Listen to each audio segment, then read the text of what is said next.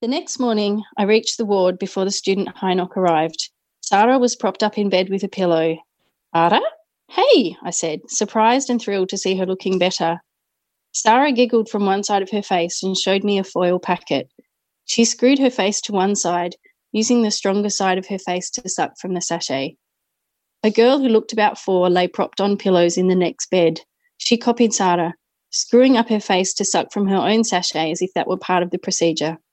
Mindanao, what is it? I asked, only to make conversation. I actually knew it was Plumpy'Nut paste. Both girls held their packets up to show me again, and both had the brown paste smeared across lips and teeth. Yatafatal? Is it delicious? I asked, but they were giggling too much to answer. Sarah's chest heaved up and down, and she laughed until she got enough breath to say, Oh, yes. The tiny girl in the next bed squeaked as if she couldn't hold it in any more. Ferengi Amarenya Tichialich. The Ferengi can speak Amharic. She rolled over to bury her giggles in the pillow. Sarah flopped back in her pillow and wheezed a one sided laugh. It was too hard not to giggle as well. Heinok arrived to start physio. Wow, she's better, he said. When Heinok pulled back Sarah's bedclothes, he pointed to her left leg, the one that was not paralyzed, but looked just as thin. Can you move this one? She shrugged. Mokri, is she? Try, okay, Heinok said. Sarah slowly slid her left foot along the bed towards her bottom. Her whole leg quivered with the effort, but she managed. With encouragement, Heinok helped her to bend and straighten her leg 10 times. Now with this one. Heinok indicated the leg affected by the stroke. Imbi Alich. It doesn't want to go, Sarah whispered. Heinok knelt and inched his hands beneath her paralyzed leg.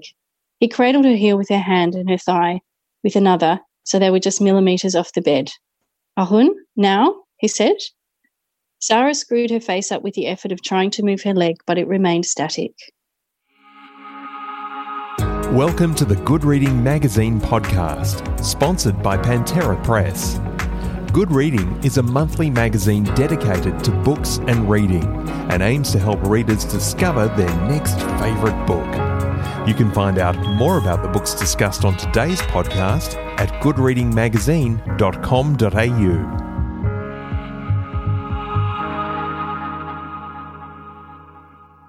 Hello and welcome back to the Good Reading Podcast. I'm Max Lewis, and today we're joined by Julie Sprigg talking about her debut book, Small Steps, which covers her time working as a physiotherapist and educator in Ethiopia during a time of great civil unrest in the country. Julie, thanks so much for joining us today. Thank you, Max. It's lovely to be here. So, how did the idea of writing a book based on your time as a physiotherapist in Ethiopia come about, and what led to that being published? So the idea of writing a book evolved from the group emails that I used to send home while I was working in Ethiopia and people's interests in them. So while I was away, I started sending group emails home to my family and a few friends. And then um, the emails got lengthier and lengthier, and they ended up becoming um, quite descriptive about the work I was doing and the kids I was seeing. And um, then more friends of friends and friends of family started to ask to join the email list as well. So I ended up having a huge email list, and I noticed how it was always the children's stories that resonated with people. Mm. And I used to get lots of emails back asking me more about my work as a pediatric physio, and um, and the questions were always related to the stories of the kids and how they were progressing. In the first drafts of the book, I just had the stories of the children, and I kept myself out of the story. But then in subsequent drafts, I started to get the sense that it needed to have my story weaving the children's stories together. So I started looking back over my journal entries, and the shape of the book really started to emerge. As I realized in my journal entries, I kept returning to very similar themes, and those themes seemed worthy of exploring. So those themes eventually became the manuscript. And so my journey to publication um, did involve a couple of rejections. So I, I submitted to a couple of publishing houses without success, as is often the case for many authors. And then in 2018, I submitted the manuscript to the City of Fremantle Hungerford Award. And although I didn't win the award, I was um, offered a publishing contract as a result of um, the shortlisting process. Yes, yeah, so I was offered the contract in late 2018, and um, the book's coming out in August 2020. That's excellent. And so you mentioned the the email chains that kind of set off the book. Uh, and when you were actually going through the drafting process of writing the book, did you have any other notes or journals or other mementos that you went back to to revisit this time in your life? Yes, I did. It was all written from my journal entries at that time and from the emails that I sent home. And um, I'd saved a lot of newspaper articles and clippings as well. When I completed the first draft in 2008 to 2010, for that two year period, was obviously much closer to the time. Mm. So if there was anything that I hadn't recorded in my journal, I was able to remember it. So my memory was much fresher then. And I did have fairly extensive journals. So while I was away, I did keep a travel journal as I had on all my other travels. So initially, it started out as a travel journal, writing about nice scenery I'd seen and interesting things. But then, as I got more involved in my work, it became a way of sort of um, offloading or sort of processing my day at work. So I wrote every night and every morning. So I ended up having about 250,000 words of journal entries by the wow. time I got back to Australia. Yeah, it was massive.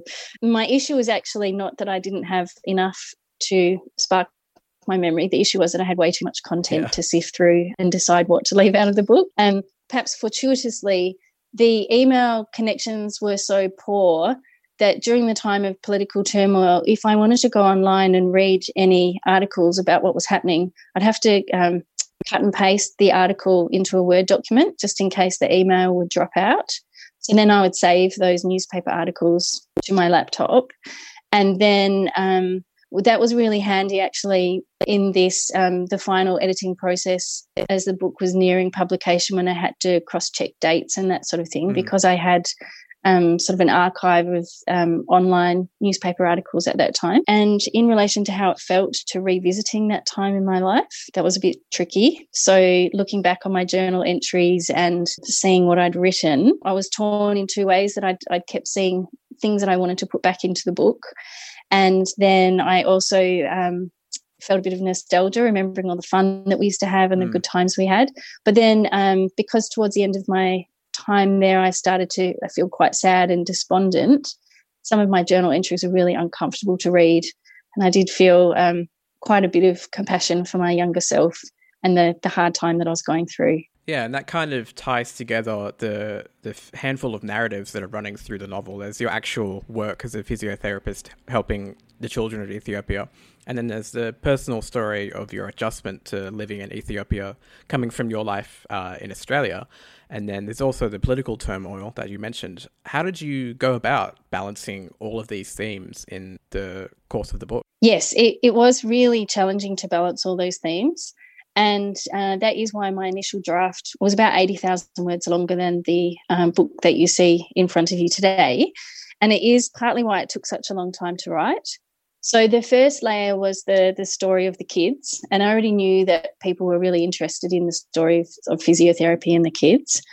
But I felt that I couldn't leave out that bigger issue, which was my journey from idealism to understanding the complexities of the issues around me. Hmm.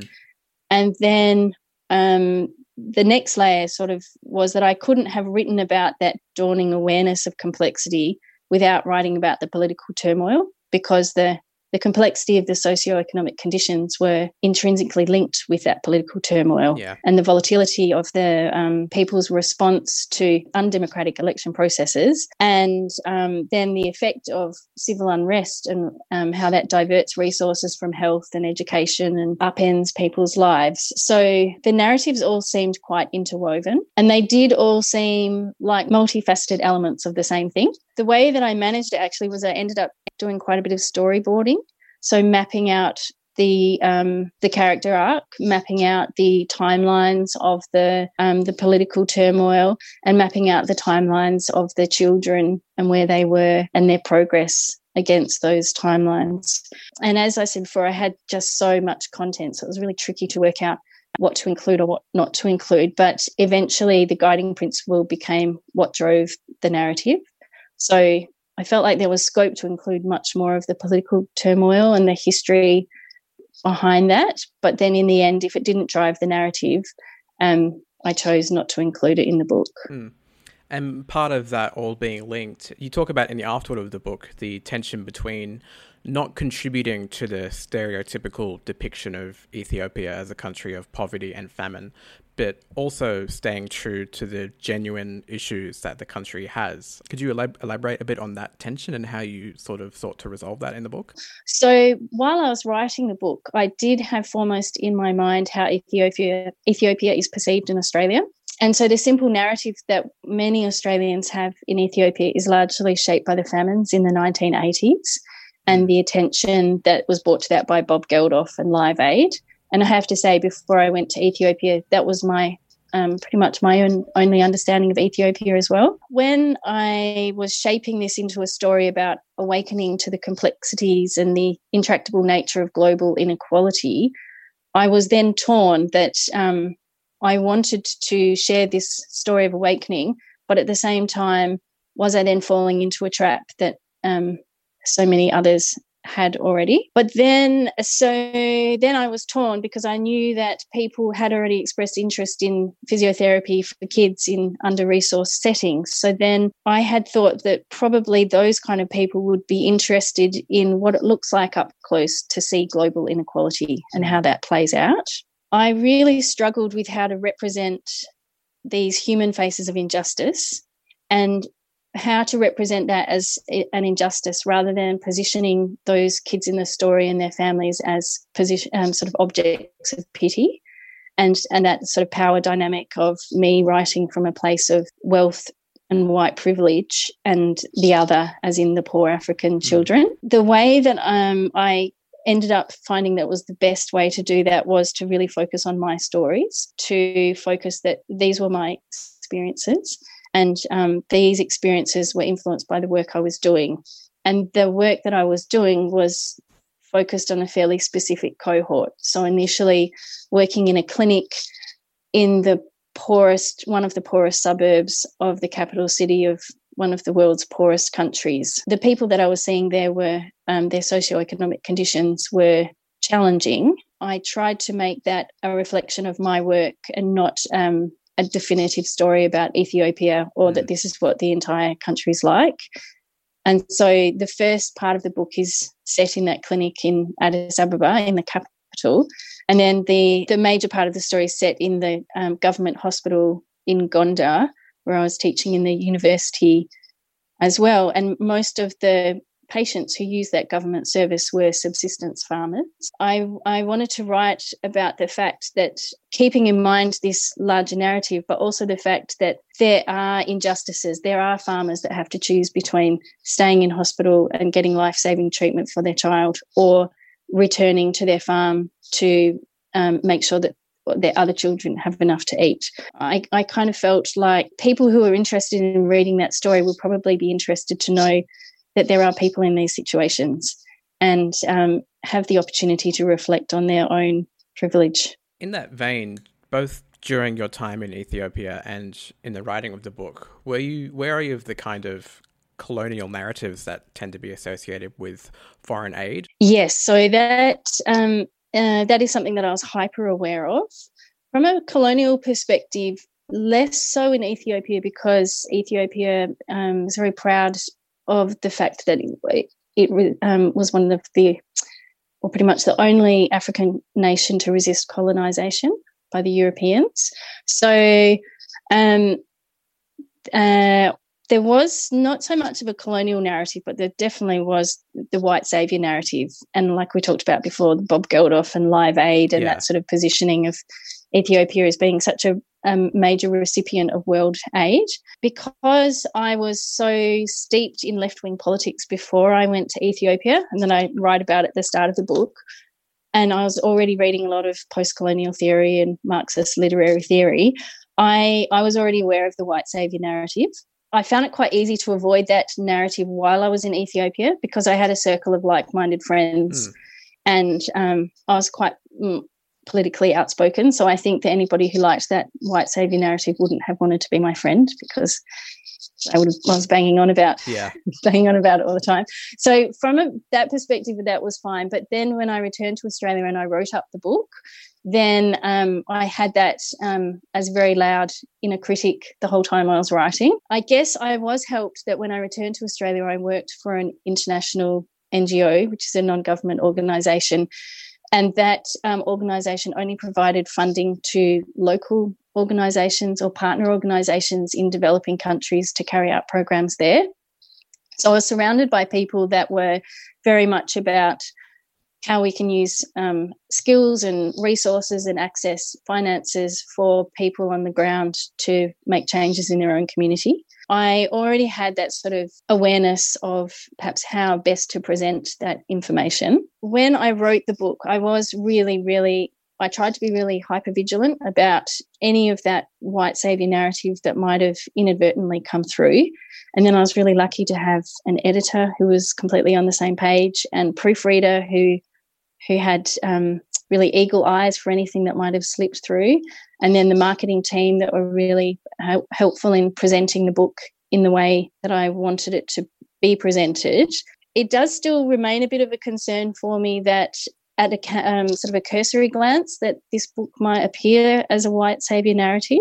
But I hope that if anybody would read it, they would see that that questioning, that sort of focus on skills where I was there as a young person um, sharing my skills as a mm. physiotherapist, which is something which um, physiotherapists do in Australia. I tried to emphasize that angle there. And I hope that, um, especially as readers get to the end of the book and see that I, I didn't I didn't achieve any salvation at all, that, that, that white savior narrative is sort of minimized. You mentioned the, the political turmoil that was going on during your time as a physiotherapist as well. The causes of this political turmoil you weren't really aware of at the time. Now, with the benefit of hindsight and the research that you would have undertaken for the book, are you able to explain a little bit about what was happening while you were in Ethiopia?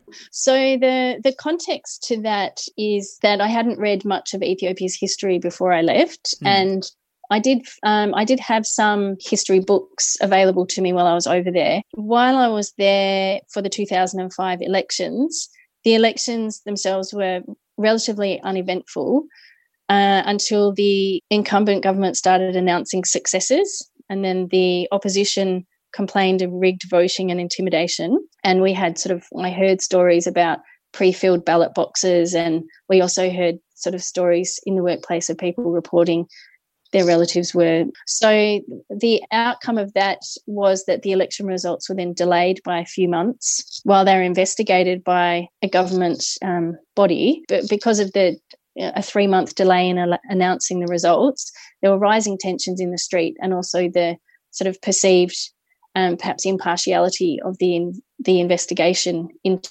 the irregular voting. So um, students started to protest, and then the leader of the opposition and many members of the opposition party were placed under house arrest. And then police started shooting at protesters in the streets. So while I was there, there was a day when 40 protesters were shot by the police. And um, university dorms suffered arson attacks. And this was all just so um, overwhelming for me.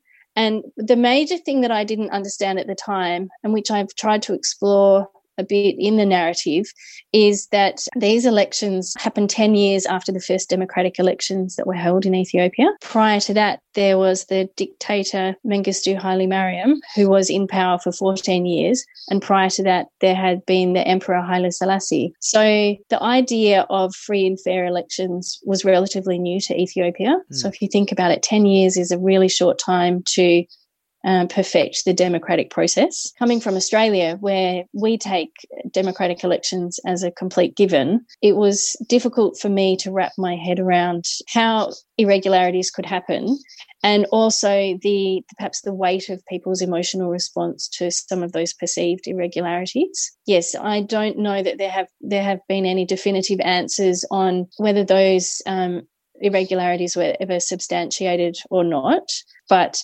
um, there was certainly such an upheaval of the country, and lots and lots of young men were taken to um, without charge and detained um, because of risk of being political dissidents. All of this was um, was a really important part of my um, gaining an understanding about the complexity of the world's problems and how there just aren't any simple solutions when when that's the context that mm. things are happening in. Mm. And one of the other uh, difficulties uh, in your job as a physiotherapist is at the university, the amount of red tape and bureaucracy involved with simple, seemingly simple things like hiring a bus or getting your paycheck, they are turned into quite lengthy journeys. From your perspective, do you have any thoughts as to why it was so difficult to get things like that done? Well, I actually, I really don't know. And at the time, I was so um, steeped in just wading my way through bureaucracy that mm. I didn't stop to give it any thought as to why it might have been like that. Now that I work in state government in Australia, I can see that this is what bureaucracy is like, and there are multiple layers of authentication, and those layers should act as safeguards. And it seemed like in Ethiopia that it had um, taken that to a, another extreme. The Ethiopia is a uh, does have socialist foundations, so I guess that highly centralized socialist administration style of government was there. At the time that I was in Ethiopia, there weren't computers used. So in the hospital, they didn't have computerized salary systems. So it was all paper based. You had government employees that were paid incredibly low salaries. So very difficult to maintain motivation if your monthly salary doesn't really even cover the cost of living. And then we had people who were used to having telephone and electricity services being very sporadic. So, very much more realistic expectations about how long things could take and less of a sense of urgency that we as um, Ferengis might have. And so, with the, the case of the transport manager with hiring the bus, I've reflected on this. So, for people who haven't read the book, we tried to organise a, a, bus to transport the students to and from their clinical placements. But every week when we turned up, the manager had a different excuse why we couldn't hire the bus. If we came on a Monday, he said should have booked it on a Tuesday. If we came on a Tuesday, he said no, too late. You should have come on a Monday. So every week there was uh, something different. And it was only as I was writing the book with the benefit of hindsight that I wondered, oh, I wondered if he was expecting some kind of financial supplement in order mm. for him to carry out his job properly. But nobody at the time mentioned it. None of my colleagues mentioned it. On, on reflection, with his very low government salary and perhaps a family to support, and if he was um, looking and seeing that there was a physio department that had quite a few foreign lecturers, um, perhaps he thought it was reasonable to expect some kind of something which may make it easier for him to fulfill his duties. Mm. But again, absolute speculation. Early in the book, you talked about how it was a childhood dream of yours to make a difference with those less fortunate. And knowing what you know now about where that journey would take you, if you could talk to your younger self, do you have any advice that you would give them? Yes, I think probably the best advice I'd give to my younger self was would be to be very gentle on myself mm. And to accept when things don't turn out exactly as I'd hoped they would.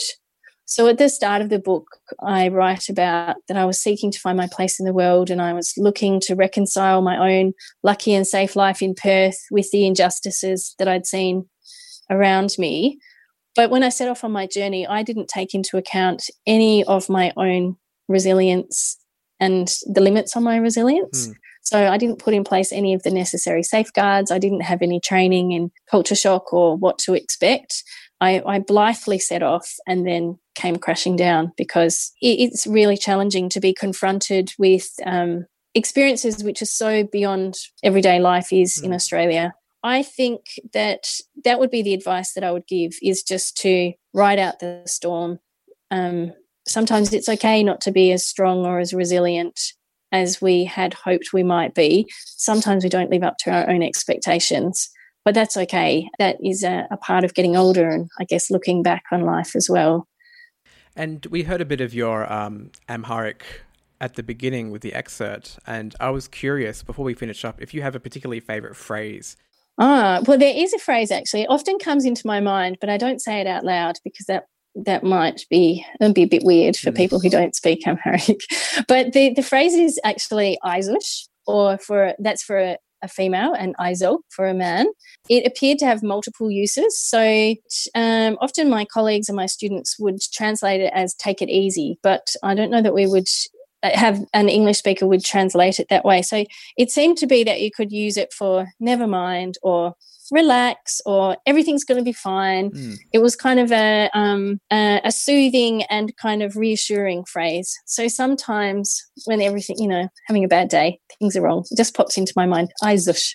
because it's been such a long time that I was since I was in Ethiopia, I don't very often have words slip out in Amharic. It used to happen much more frequently when I was um, when I just returned. But yes, Aizush is um, is the word that immediately springs to mind. Mm, it's kind of like the Ethiopian version of no worries, I guess, kind of like a catch-all. Yeah, exactly. And it's always um, a, a, word of reassurance mm. and hmm. comfort, which I, I, guess is why it's stayed with me for so long. Well, Julie, thank you so much for joining us today. Oh, it's been a pleasure, Max.